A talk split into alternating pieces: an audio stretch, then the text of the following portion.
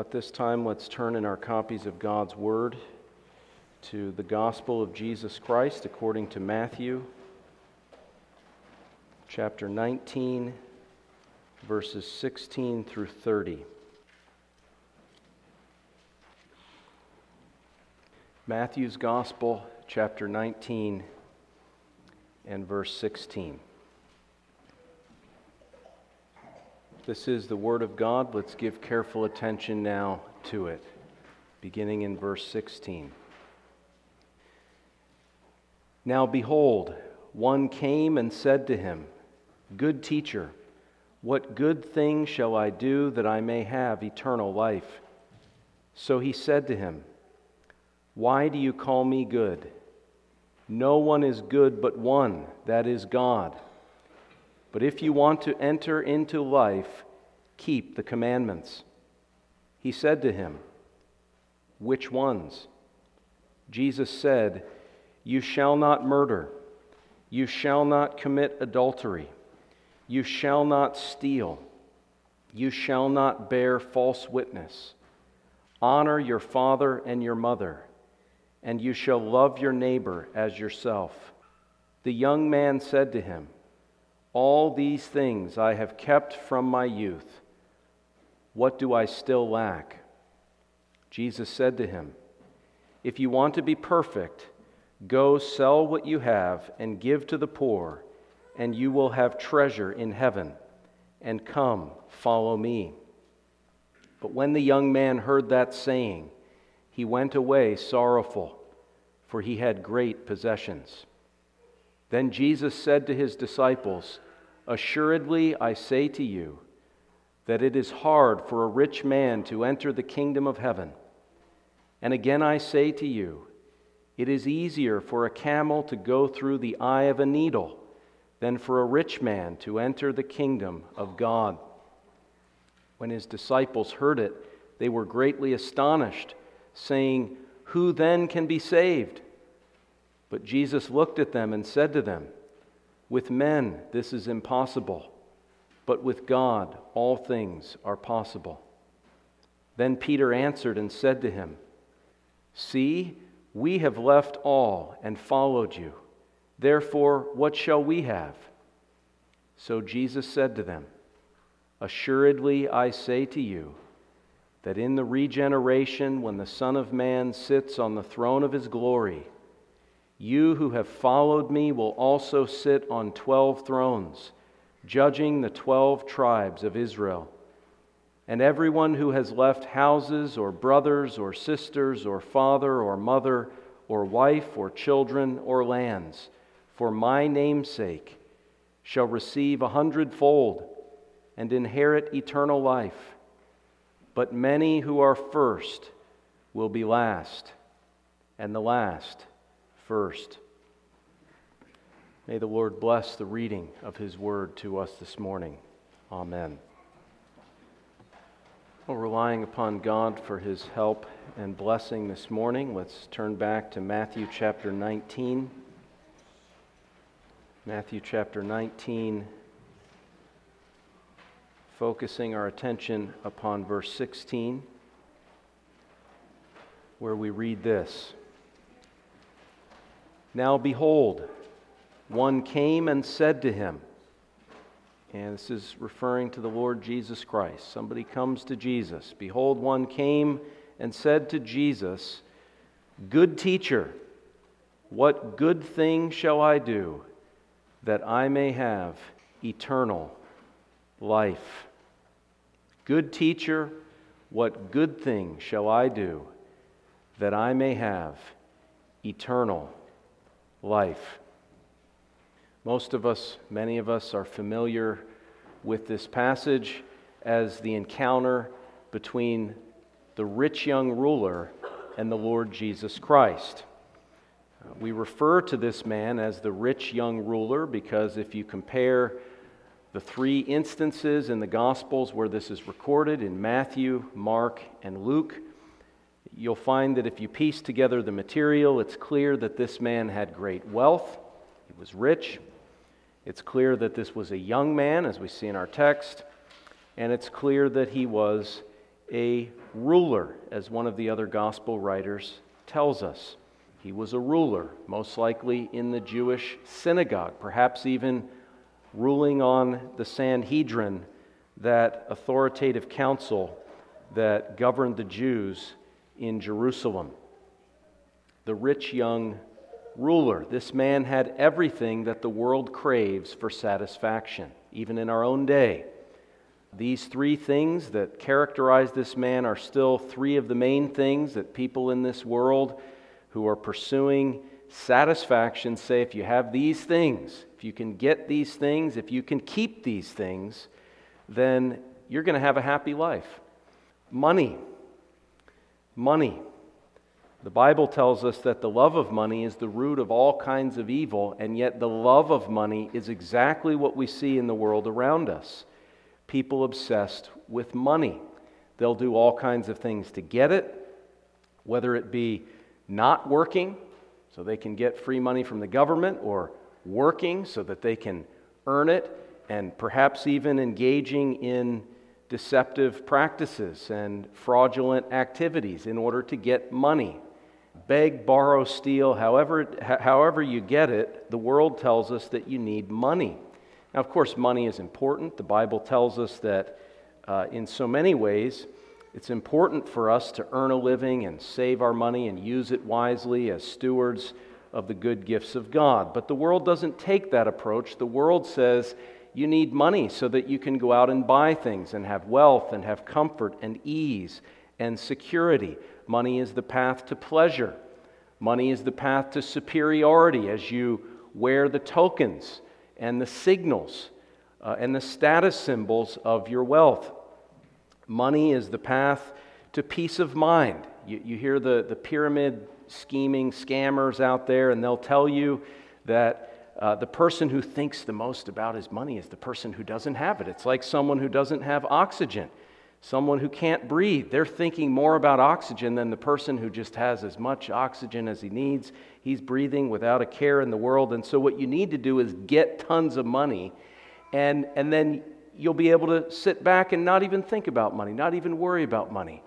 Uh, and, and, of course, we know that uh, that's utter folly and that the Bible condemns that. That, in fact, the desire for money in the human heart, we can, whether it's in Ecclesiastes or Proverbs or just plain common sense, tells us that the desire for money that exists in the fallen human heart is such that it will never be satisfied. It's like death and the grave, the Bible says. It's just people keep dying and the grave is never satisfied. Neither are the covetous eyes and hearts of men.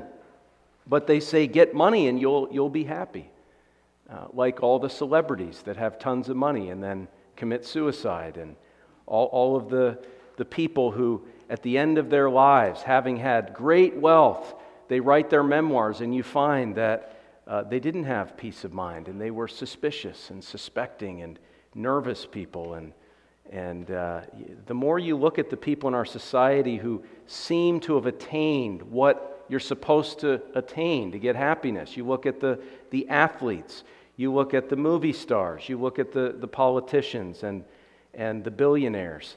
Do they look particularly happy? Do they look particularly at peace and at rest? No, they're often very angry and smug and clamoring for attention, clinging to the things of this world, and doing whatever it takes to get more and more and more. And that's the people that have it. Most of us are probably never going to obtain anything even close to that. But the world says if you can get wealth, then the fact is you'll be happy. This man had wealth. He was rich, he had great wealth. He also had something that our society absolutely obsesses over, and that is youth. You go into West Bloomfield and you see uh, the, the old man with the gray hair driving his, uh, you know, convertible uh, Porsche convertible or whatever, you know, and you're like, well, he's got the money, but, you know, how much is he going to be able to enjoy it at that age, right? But this guy had the money and he had the youth to enjoy it. He had the, the, the physical uh, and mental energy, clarity, uh, the, perhaps we could say even the appearance. He's a young man, so perhaps uh, he, he adorns himself in wealthy garments and he's good looking and he's able to engage in the pursuit of uh, all kinds of pleasures at that young age. And, and he has youth, and our society wants youth. Uh, our society worships at the altar of youth. The Bible says that, in fact, gray hair is a crown of glory. So if you're thinking about that guy in West Bloomfield, but, but gray hair is a crown of glory if it is found in the way of righteousness, if it reflects a life of honoring God and gaining valuable godly experience in honoring the Lord. Uh, that gray head is a crown of glory, but not so in the world around us. In our society, centuries ago, people would wear you know, powdered wigs, not suggesting we should go back to that, but they'd wear powdered wigs so as to look older in the courtroom or in uh, the, the political sphere. They would try to look older so that they would have more respect. Nowadays, it's the opposite. People are always trying to look younger and, and dyeing their hair and doing everything they can to try to look as young as possible. Uh, and, and that's what we see all around us in the culture, in our society, and no doubt that's influenced by the television, where you know you watch these people in the news and in sports, and you know you've been watching them for, in my case, you know, decades. These TV personalities, and it's amazing how, at least if you squint, they almost look exactly the same as they did 25 years ago. Uh, but if you don't squint, you can see, you know, they've had all kinds of surgeries and and uh, it's not always a pretty picture. But the fact is, we want youth, we want to have it, we want to enjoy it, and we want to keep it as long as we can, even to the point of people that are 75 trying to look 45 or 55, with, of course, mixed results. Just Google search Wayne Newton for some of the mixed results. It doesn't always pan out well, but people will go to great lengths to try to look a certain way. This man had that youth, and he also had power. Not the sort of power where uh, we see political figures wielding power and yet they're despised by the masses of people. And so they may have power, but in the big picture, do they really have influence? They have authority, but do they really have the sort of honor and dignity and respect and reputation? But this man had all of those things. This man was a ruler, as I said, either in the synagogue or even on a greater scale on the Jewish Sanhedrin in Jerusalem. And so he not only had power and authority in his name and in his status, but the fact is that he would have been well respected because this was a religious position. He was elevated as an officer in the Jewish church, as a ruler and governor among the people of God.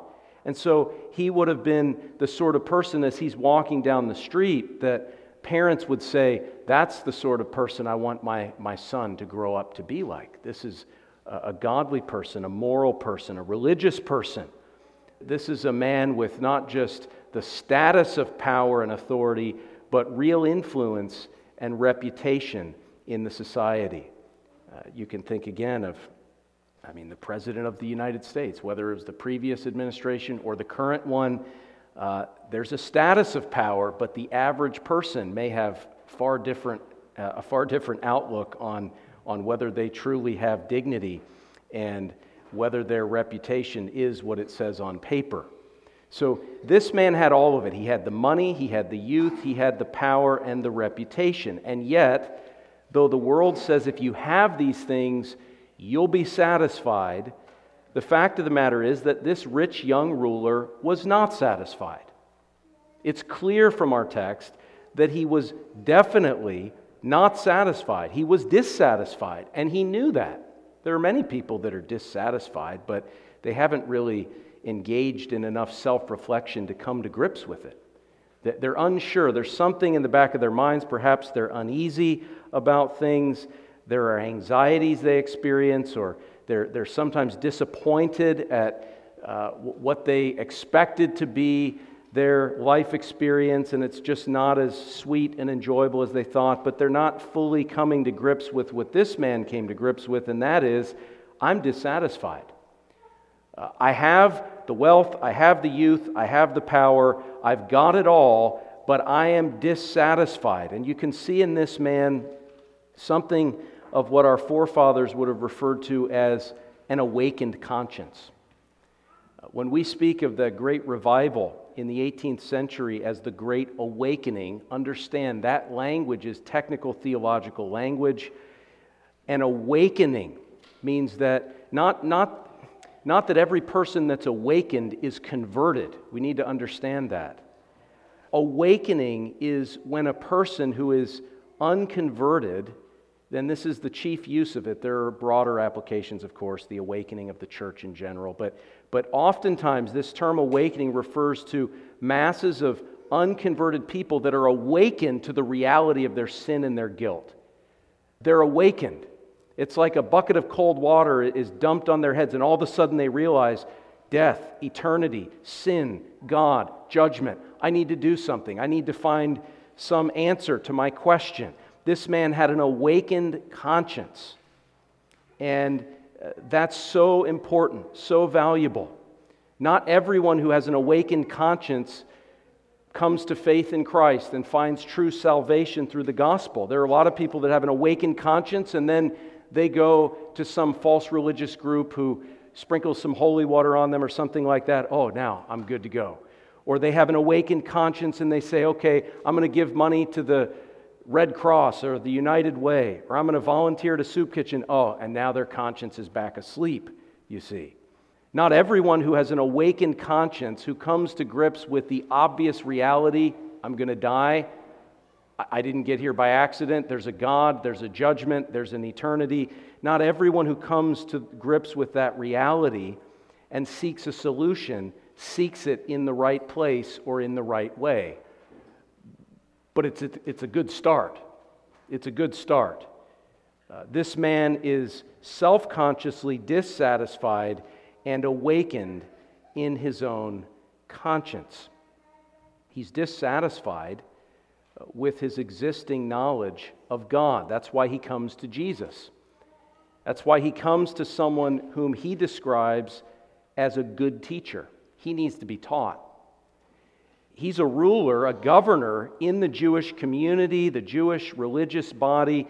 He has some knowledge, like Nicodemus, who Jesus says is the teacher of Israel, but Nicodemus didn't know the first thing about salvation he didn't even understand the idea that someone has to be born again and they have to be given a new heart and a new start in order to enter the kingdom of God. Nicodemus in John chapter 3 didn't understand any of those things, and he was probably rubbing shoulders with this rich young ruler in governing uh, the, the people of God. But this man comes to grips with the fact that he doesn't know these things. He's dissatisfied with his existing knowledge of God, so he says, Okay, here's a teacher come from God. Here's a good teacher.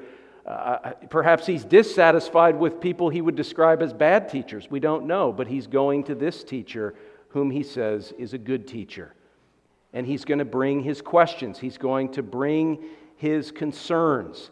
He's awakened and he's going to come to this teacher for instruction. He's also dissatisfied with his existing readiness for death. You'll notice his question deals with eternal life. How can I inherit eternal life? If you look at Mark and Luke, they use the word inherit. Here it says, uh, you know, what things shall I do that I may have eternal life? He wants eternal life. He realizes his physical life is going to end, and then what about his soul? And what about his eternity? He's not so foolish as to think that he dies and his soul poofs out of existence, or that he doesn't have a soul and he's just some sort of evolved animal. He has too much common sense for that nonsense.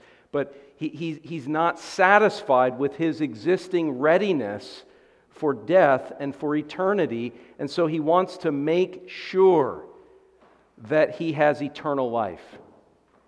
How do I get it? How do I know I have it? Do I have to do something to inherit it or to obtain it? He, he, he's not happy with his current outlook on eternity. And he's also dissatisfied uh, with the answers that he's received from others. This is a man who would have been in the Jewish synagogue week after week, if not the teacher, certainly one of the students or one of the elders sitting there as they, uh, as they would do in the Jewish synagogue, he would have been hearing the preaching. He would have been listening. He would have been listening to the Pharisees and the scribes and the religious leaders and teachers of that day in the first century proclaiming their answer to what happens after death and how you can gain eternal life and acceptance with God. But those answers that he'd heard from the pulpits in the synagogues of his day clearly were not satisfactory. He needed more. He wanted to go to this good teacher and find better answers, more comforting answers, more certain answers. So he's self consciously dissatisfied, he's awakened in his conscience, and so this man brings his most pressing question of all to the Lord Jesus Christ. And that's, of course, a very important thing to do. Whatever else we say about this man's question, he brought it to the right place. You say, well, uh, isn't that just unique? I mean, how could I bring my question to Jesus? Well, you can bring your question to Jesus in the same way. In fact, in a way that, that is unique in itself compared to this man's own experience. You can bring your question to the entire Word of God. You can bring your question uh, to books of the Bible that this rich young ruler never had access to. He spoke to Jesus here. Let's just say it was a long conversation. We don't know that, but certainly he didn't speak to Jesus for more than an hour. Uh, we get the impression it was a lot shorter of a conversation. This is probably just the highlights, but I think we can say for sure he didn't talk to Jesus for more than an hour. So let's just say he had one hour at most in interacting with Jesus here.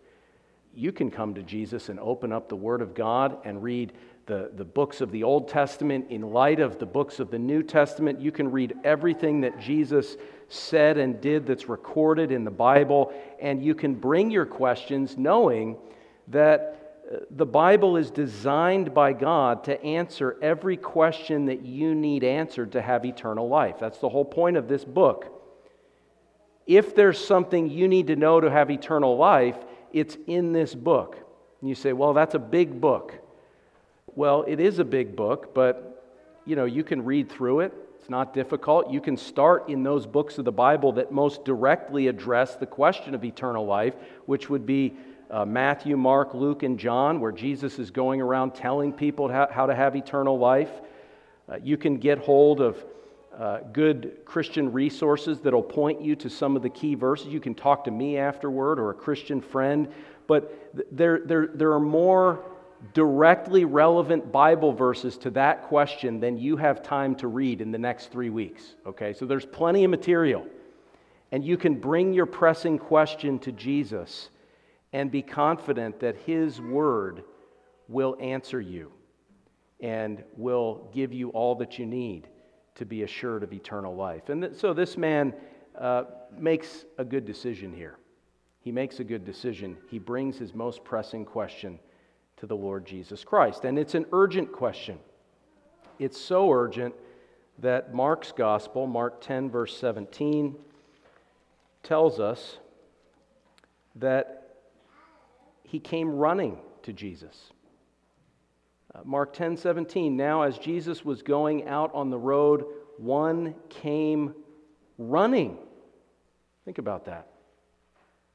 This man who was wealthy, who was young, okay, so he's got some youthful energy, he's, he's sprinting, okay, but he's using that energy to come to Jesus, and he would have had all kinds of reputation and dignity, wealth and power, and yet he humbles himself to urgently seek this carpenter, this rabbi, this Jesus, who was on the outs with most of the religious community of that day. We're not told that he comes at night, so he's not even ashamed to see Jesus and to run to him.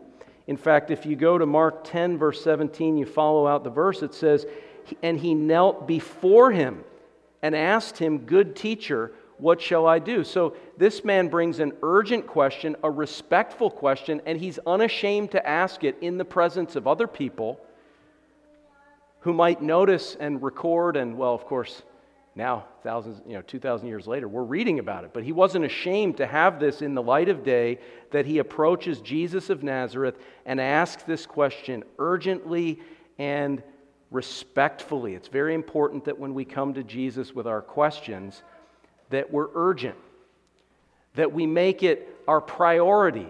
This man didn't say, Well, I'll just sit around doing what I'm doing, and if Jesus walks by, no. He finds where Jesus is, he drops what he's doing, and he goes to Jesus. It's his priority, it's an urgent question. And when he gets there, he's respectful. He's not Mr. Know It All saying, Well, I'm a ruler in the Senate. No, he, now, he bows down, kneels down before Jesus of Nazareth, and asks this urgent, respectful question. That's how we need to bring our questions to the Lord Jesus Christ. Uh, we need to prioritize it. Don't tell me you actually want to know how to have eternal life if you don't have time to open the Word of God, if you don't have time to turn off the television and seriously study God's Word and make it a priority, or don't have time to get up in the morning. Sleep is more precious than, than finding out how to have eternal life and avoid the wrath of God. If that's your priority, then sleep on, my friend. Sleep on. Sleep on for eternity. This man was urgent and he came to Jesus as of first importance and he asked this question respectfully. He didn't, he, he didn't come critiquing Jesus and debating Jesus, he came as a teachable learner. It's also a relevant question. Notice that this rich young ruler, he says, What good thing shall I do that I may have eternal life? See, it's a relevant question. Sometimes people came to Jesus with other types of questions, right? These hypothetical questions, either trying to trip him up or uh, the, these questions that had no actual relevance to their own life situation or to their eternal destiny. You've got the Sadducees, who were uh, Bible skeptics, religious leaders. They came to Jesus in Matthew chapter 22, and they're saying, Well, Jesus, what do you think of this scenario? There's a woman, she's married to, you know, seven times to seven different men, and you know, the one dies, she marries the next one, and so it goes. And there's this sort of hypothetical, or maybe it was a real instance, but they're, they're referring to this woman and her seven husbands, and well, uh, if they all go to heaven, who's she going to be married to in the resurrection from the dead? That's a totally irrelevant question uh, for their eternal destiny. And you find this even in the church or if you're out sharing the gospel on the streets, there will be people that have some interest to ask a question, but it's some question, you know, how did Cain find a wife or something like that? I'm not saying totally irrelevant, but it's not the most pressing question that you need to be asking. And in the life of the church, this is especially a problem where you have people that are actually unconverted and unrepentant in the church and yet, instead of spending their time seeking the Lord and seeking to make their own calling and election sure, they're, they're busying themselves studying the doctrine of predestination and, and God's eternal decree and making everybody else's calling and election sure in terms of these elaborate doctrinal formulas, when in reality, you need to be a little bit more like this man who says, How do I have eternal life? What about me? Secure your own mask before assisting others in figuring out all the deep, dark uh, dilemmas of the universe. It's a relevant question, and it's a vital question. It's a vital question. We use that word vital, and the word actually comes from Latin, and it means uh, life or living. This is a question that is essential to your life this is a question that is of the utmost importance for your eternal existence, for your eternal survival, we could say, in terms of enjoying the blessedness of God. It's a vital question. It's a life and death question, as we say. It's a question of eternal destiny. And you find in the Gospels people coming to Jesus with so many questions that are just not of that same level of importance. Luke 12, you have a guy who comes and says to Jesus, Listen, go tell my brother to split the inheritance with me. This man, I mean, we don't know if he addressed Jesus with any other questions in any other instances. It's the only, only instance where he appears in the Bible interacting with Jesus. So uh, let's assume for a moment this is the only time that he ever saw Jesus face to face and had a chance to make a request of him. You know, one thing I ask of the Lord and will seek to obtain tell my brother to share the inheritance with me. Um, we hope that man repented and had more, int- uh, more serious and important questions answered and came to faith and is enjoying an eternal inheritance as we speak. But the fact is, it's likely that that fatherly, brotherly inheritance is long gone and he's burning in hell. What a waste. And you have people in our day, because of the culture wars and because of the, the many uh, questions that arise about what about this ethical question? What about politics? And what about the role of civil government? And these can be important questions in their own right, in their own proportion. But they come to the Bible as if that's the main goal to answer these questions about splitting the inheritance and how the society should be run and all of these things when they need to be coming with the most vital question first. And that is, how can I have eternal life? Those other things will come. And there are answers to those kinds of questions. The Bible says a lot about inheritance. But Jesus said, listen, he said to that man, Who made me a judge between you guys? Uh, this is not my focus. This is not my calling to be an arbiter between people that are grabbing for uh, their, their, their grandpa's money or their dad's money. I'm here to point you to heavenly treasure and to eternal life. And that's the focus of the Bible. Those are the kind of questions that are most important and most vital. And, and let's be honest, this is a rare question. Uh, this is a rare question. The Bible says that there's a broad road that leads to destruction, and there are many on it. And that there's a narrow way that leads to eternal life, and few find it. And you say, well, few find it. Well, why are few finding it? Because few are seeking it. That's one reason why few are finding it. Few are even seeking it. Uh, at least this man wanted to know how he could have eternal life. At least his question had to deal with his eternal destiny. That's not the type of question that characterizes human beings by nature, whether in Jesus' day or in our day. Jesus tells us the kind of questions that people tend to ask who are unconverted and who are unawakened and who are just sleeping on the train tracks on a collision course with God's judgment.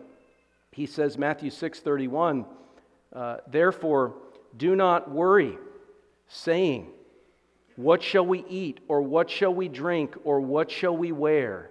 For after all these things, the Gentiles, in other words, in his context, that's a way of saying people that are outside of the church, people that are outside of God's covenant community, people that are conformed to the pattern of this present evil age, those people seek those things. Those people are constantly asking, What are we going to eat? What are we going to drink? What are we going to wear? These are the most important things. And I'm not saying it's wrong to appreciate good food, drink, and clothing. But when this becomes the thing we talk about, the thing we think about, the thing that we plan for, and we've got all our plans, for this festivity that's coming up, and I know what we're going to be eating, and I know what we're going to be drinking, and I know what I'm going to be wearing, and I've got it all planned out. But have you planned for your eternity? The Gentiles aren't making those types of plans. And we're told that our Heavenly Father knows that we need food, drink, and clothing, but we must seek first the kingdom of God and His righteousness, and He'll add to us all the things that we need. So it's a rare question that this man would leave, as it were, his food and his drink and run to Jesus to prepare for eternity. Unfortunately, it's a flawed question as well. It's a flawed question that this man asks Good teacher, what good thing shall I do that I may have eternal life? This man has a flawed view of Christ himself. He has a low view of Christ, as many do. Oh, he's a good teacher. He's a prophet. Many of the people that ultimately raised their hand and gave their uh, approval for the crucifixion of Christ at one point acknowledged Jesus as a teacher come from God. Even the Pharisees acknowledged that. He's a good teacher. He's a teacher come from God. Uh, he does mighty works. He's a prophet. he's a good teacher. And there are people in our day who say, yes, of course. Uh, Jesus told us to, to love our neighbor as ourselves and gave us the golden rule. Jesus is a good teacher. He said many wise things, and, and uh, these are things that we need to take to heart and seek to emulate. He's an example. He's taught mankind so many important truths. But for these people and, and for this man, Jesus is nothing more than that. He's just the sort of person who would have the knowledge to tell you here's what you need to do to get eternal life. Uh, he's a religious guru. He's a Bible answer man. He can say, Well, here, here's what God requires for you to be saved. Here, go do it. And, and, and that's it. He just gives you the information, tells you what you need to do to go save yourself. He's just a good teacher. He's just a conveyor of pertinent, relevant information, and that's all. But the Bible tells us that Jesus is not merely a prophet, but that he's also a priest and a king. Jesus not merely not only tells us about sin and about eternal life, but Jesus is actually the great high priest who has himself offered himself as the perfect sacrifice for sins to reconcile his people to God. He is the one who has done the great thing and accomplished the great work to secure and purchase and obtain and inherit eternal life. And that's so important. He doesn't just give a message of how to be saved, but He's the one who accomplishes salvation. In fact, His name means uh, He shall save His people from their sins. And He's also a king. He's a sovereign king who must conquer us. We're enemies of God by nature, and by His Holy Spirit and His Word, He conquers us. He subdues us to Himself. It's impossible with men, but all things are possible with Him. Which reminds us, of course, that He's not merely a man at all. It's not just that He's a human prophet, priest, and king, but the name Jesus, yes, the, the broader explanation is He shall save His people from their sins. That's true. But the name itself means literally Jehovah saves. Jehovah saves. And if you look at Matthew chapter 1, when the angel explains the meaning of his name and of his birth, notice the way in which he puts it. Matthew 121 and she will bring forth a son and you shall call his name Jesus which literally means Jehovah saves, for he will save his people from their sins. In other words, Jehovah saves, and this one who's now born, he will save. Therefore, he is Jehovah. He is the Lord. He is God. And then verse 23, the angel quotes, or Matthew quotes under inspiration, the prophecy from Isaiah 7 Behold, the virgin shall be with child and bear a son, and they shall call his name Emmanuel which is translated God with us. So Jehovah saves, and Jesus saves, so he's Jehovah. In fact, he is God with us. That's the clear teaching of the Bible. That's the clear message concerning the identity of Christ. And uh, at times, Jesus would, would be uh, less vocal about that, but for the most part, you look through his ministry, he's testifying to this in one way or the other again and again, and this man didn't understand. He had a low view of Christ. He didn't understand that, and it's interesting, Jesus says to him, Why do you call me good? No one is good but one, that is God. It's almost as if he, he's kind of sowing a seed there. Well, do you know what you're actually saying? When you refer to goodness, do you understand that the standard of goodness is God? And so when you say that I'm good, what are you saying? And, and it's just a little seed that he's planting, but we know from the other scriptures that he is God himself. And this man didn't understand that. Do you understand that? The Bible says that to be saved, you need to believe in your heart and confess with your mouth that Jesus is Lord. Do you understand that when we say that, we're saying you need to confess that Jesus is Jehovah, the Lord who saves, the, the eternal Son of God, the prophet, the priest, and the king. This man also had a flawed view of himself. his view of himself was far too high. He says of Jesus, Oh, you're a good teacher. And then he says of himself, uh, What good thing should I do to have eternal life? You're good, and I can do good things. So he puts himself on par with Jesus. Again, as if Jesus is just an example. Jesus is out there doing good things, saying good things, and, and if I listen to Jesus, he'll tell me how I can join in and, and do good things as well. He has such a high view of himself, and that's what we do by nature, friends. We bring God and Christ down, and we bring ourselves up. And we make ourselves big and we make God small. A flawed view of himself. He has a flawed view of salvation. What must I do? What must I do? Now, you look at something like that and you say, well, but other parts of the Bible, you have people that are truly converted, and the first thing out of their mouth as they're being awakened is, What must I do to be saved? And the apostles don't confront them and say, Well, oh, you can't do anything. They, no, they say, Repent and believe, and things like that. Uh, but this man is not asking, what must I do to receive the gracious gift of salvation? How can I receive what God has accomplished for me in His Son? How can I receive that uh, uh, with no merit or, or, or effort, as it were, of my own? That's not what he's asking here. This man was a ruler in the synagogue, and this man would have been saturated with the teaching of that day. He would have been saturated with the teaching of that day, which deviated from the teaching of the Old Testament, which taught that man by nature is full of sin, that our best works uh, of righteousness are as filthy rags in the sight of God, that by nature we're conceived and born in sin, and that all the thoughts and intents of our hearts are all evil continually. These are all quotations from the Hebrew Bible. And that even as Proverbs 21 4 says, even the plowing of the wicked is sin.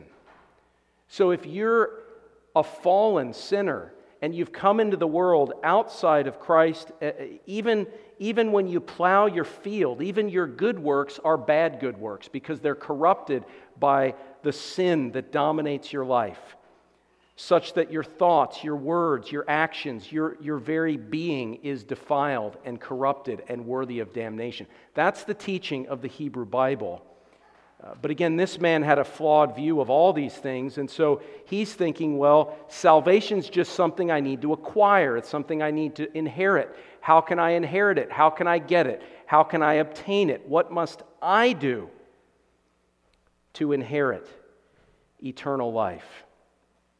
And you, you see many examples of this. this. This whole mentality is, to a large extent, one of the major themes of the New Testament, seeking to refute this type of thinking. Romans chapter 10, verses 3 and 4 describes the Jews of that day. And, and Paul, who was a Jew who had believed the very same things that this rich young ruler no doubt believed, says this For they, being ignorant of God's righteousness and seeking to establish their own righteousness, have not submitted to the righteousness of God. For Christ is the end of the law for righteousness to everyone who believes. So this man is ignorant of the fact that he has no righteousness and therefore cannot obtain eternal life. He needs a righteousness freely given by God.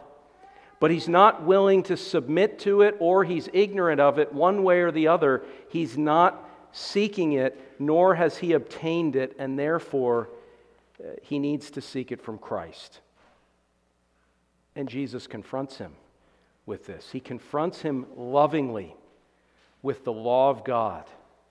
He confronts this man lovingly. We know it's lovingly because Mark 10 21 tells us, then Jesus, at one point during these interactions, Jesus looks at him and it says, he loved him. He loved him. Now, again, there are people who are going to say, well, see, there we know he was elect. My friends, Jesus answers people's questions in a loving way. And he shows love to his neighbor, not just his elect neighbor. If Jesus hated his non elect uh, neighbors, he wouldn't have been the perfect, uh, perfectly obedient Savior because he would have been violating the law of God. But we're told here in particular, Jesus looked at this man and loved him. Jesus had compassion on him, as we have a duty to do in compliance with the law of God, in imitation of the character of God. We have a duty to, to have compassion on people who are either ignorant of or unwilling to submit to the righteousness of God. We need to love them. Jesus looked at this man and he lovingly confronted him. He confronted him with the holiness of God. As I said, he, he, he tells the man, No one is good but one, that is God. In other words, this human righteousness, this phenomenon that you see even in our own day, people think, Oh, I'm good enough for God, I'm a good person, I try to treat people well, I'm not perfect, but come judgment day, God is merciful and I'm a pretty decent person, so this is all going to work out for the best. Jesus confronts this man with the holiness of God, saying, Listen, if you think you're not such a bad guy because you compare well with other people, think again. Because you're not going to be judged by the standard of other people. You're not going to be judged by a comparative standard. I don't know if they use these in schools anymore, but in my day in school, when there was an exam and it was really hard, and maybe the best grade was a B plus, and nobody got an A, uh, the teacher would say, "Well, we're going to judge this on the curve." And so, if the person that got the B plus gets an A plus, and everybody gets bumped up a grade level. I don't know if teachers do that anymore. But God doesn't judge on the curve. That's not how God is going to operate things on the day of judgment. He's not going to say, Well, you're a sinner, you violated my law, but hey, you're not as bad as Uncle Bill, so we'll let you in. It doesn't work like that. God alone is the standard and the definition of goodness. The Bible tells us that all have sinned and fallen short of the glory of Uncle Bill. No, God. You're going to be judged by the standard of God's glorious holiness. And Psalm 130, verse 3 says, If the Lord should keep track of iniquity, which we know he does, and he's going to open the books on Judgment Day, if the Lord should mark iniquity, who could stand? Who could stand? We've all sinned. We've all fallen short of the glory of the God who defines goodness. So he confronts him with that. Secondly, he confronts him lovingly with the standard of God's law. People that think that they're right with God based upon their own performance inevitably and invariably corrupt the law of God to suit those claims. And in this case, the first century Jewish community, the Pharisees, had dumbed down the law of God to something that was more easily manageable. And they did it in two ways. First, they corrupted the breadth of God's law. The scriptures tell us in Psalms that God's law is exceedingly broad. Uh, it, it, it addresses every situation, every circumstance, and God has given us His law in Ten Commandments, and it's exceedingly broad. And Galatians chapter 3 tells us that if we've broken even one of these commands, we're disqualified from heaven and under a curse. James chapter 2, verse 10 tells us if we've broken one law, we've broken the whole thing and we're guilty before God. I mean, what did Adam and Eve do? They ate the forbidden fruit and then they were cursed, right? One sin, the wages of even one sin is death. But this guy, when he's confronted with the law of God, and Jesus says to him, uh, If you want to enter life, keep the commandments, what does he do? He says, Which ones? He limits it. In other words, Jesus is saying if you're going to get to eternal life by your own performance, you're going to have to keep all of the commandments of God perfectly. You're going to have to perfectly reflect the character of the God who defines goodness. And so there's your marching orders. Um, if you're going to climb the mountain, there it is, go for it.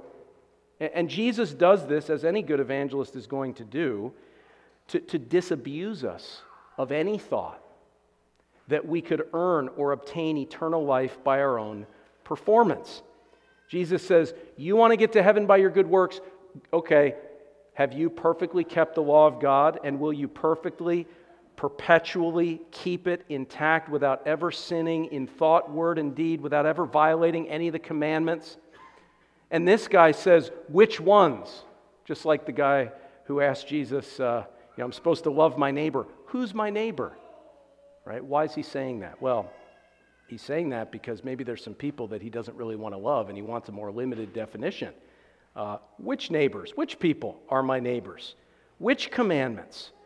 Uh, and, and Jesus plays along. He, he gives some examples. You shall not murder. Uh, don't commit adultery. Don't steal. Don't bear false witness. Honor your parents. Love your neighbor as yourself. Jesus especially clinches it with that last commandment, which is all encompassing of our relationships with others love your neighbor as yourself. And Jesus is saying essentially that the law of God is exceedingly broad. Don't try to limit it. Don't try to dumb it down. Don't try to say, well, I, I've, I haven't murdered anybody, but, but I've committed sexual sin, but at least I haven't murdered anyone. I haven't stolen anything. I'm really not loving to my neighbor or to my enemies or to people in the office, and I don't treat my spouse well, and, and so on and so forth. But I, I haven't committed perjury. Jesus says you can't, you can't do that. Also, the depth of the law is being diluted here, it's, it's being underestimated by this rich young ruler he says, All these things I've kept from my youth. What do I still lack? Well, he may have thought he'd kept these from his youth, and based on the Pharisaical false teaching of the day, he probably thought that he did keep them from his youth. But we know from Jesus' own teachings and from the Old Testament, we know that murder is not merely walking up to someone and blowing them away, okay?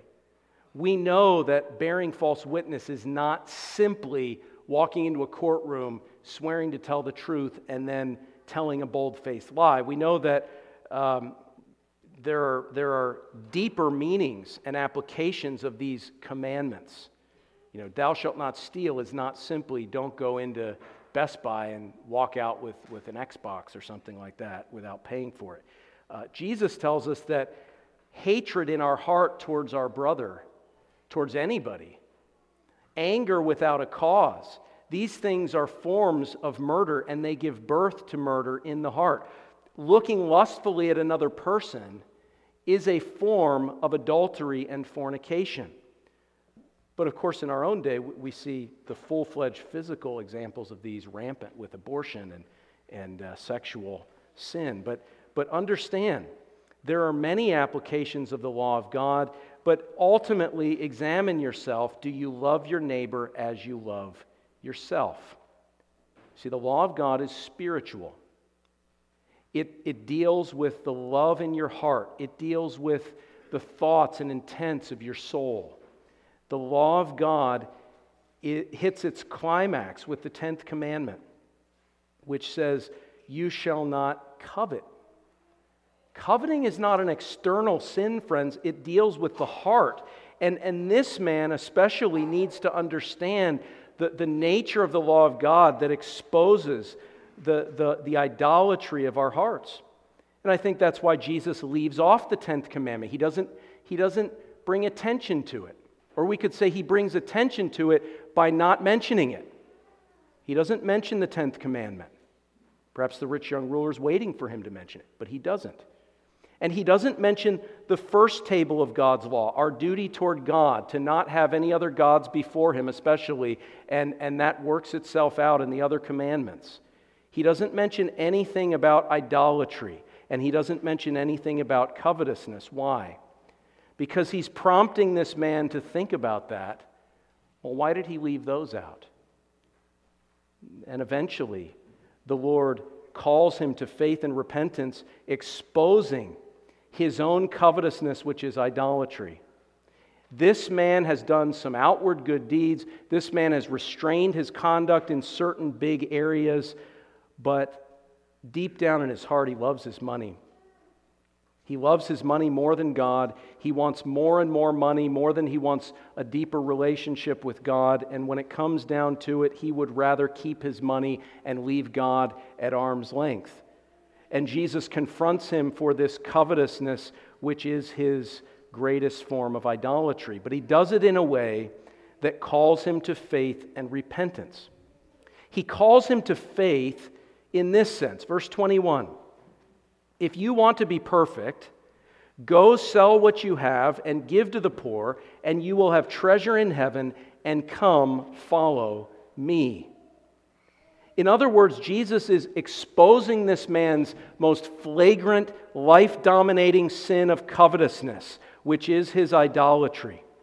And therefore, by saying, You want to go, you want to earn eternal life, okay, give up your money. You don't want to, do you? Do you want to be perfect? No, you actually don't. You don't want it that badly, do you? You love your money.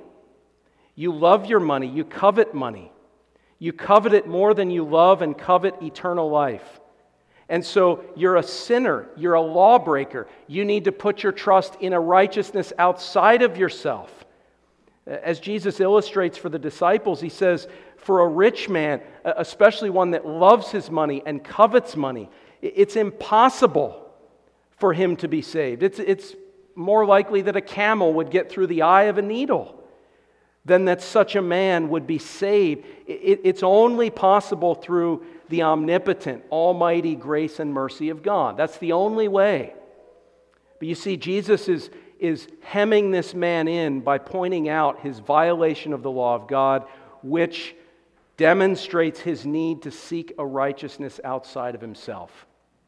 But it's also a call to repentance. And we're wrapping up here very quickly, but it's a call to repentance as well. Jesus actually is calling him to sell everything it's not just to reveal his sin as some kind of hypothetical maneuver. Jesus is calling him to repent and to sell all of the things that have become the idol in his life and to surrender it all and to follow me. Jesus is actually calling him to do that. And later in the chapter, he says to Peter, Those who, by the grace of God, who has converted them with almighty power, those who do that will receive eternal treasure in heaven and rewards. Those who turn from their idols to the living God will reap eternal treasure in heaven.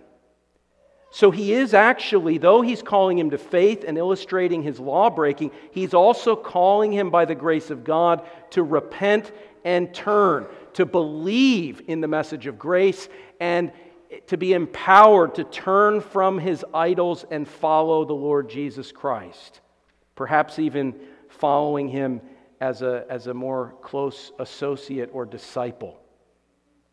That's what he's saying. And that's what he's calling you to do. And that's the call of the gospel. It says, abandon your own self righteousness through faith, abandon your idols through repentance Turn to the Lord, and he will abundantly pardon you and receive you to himself.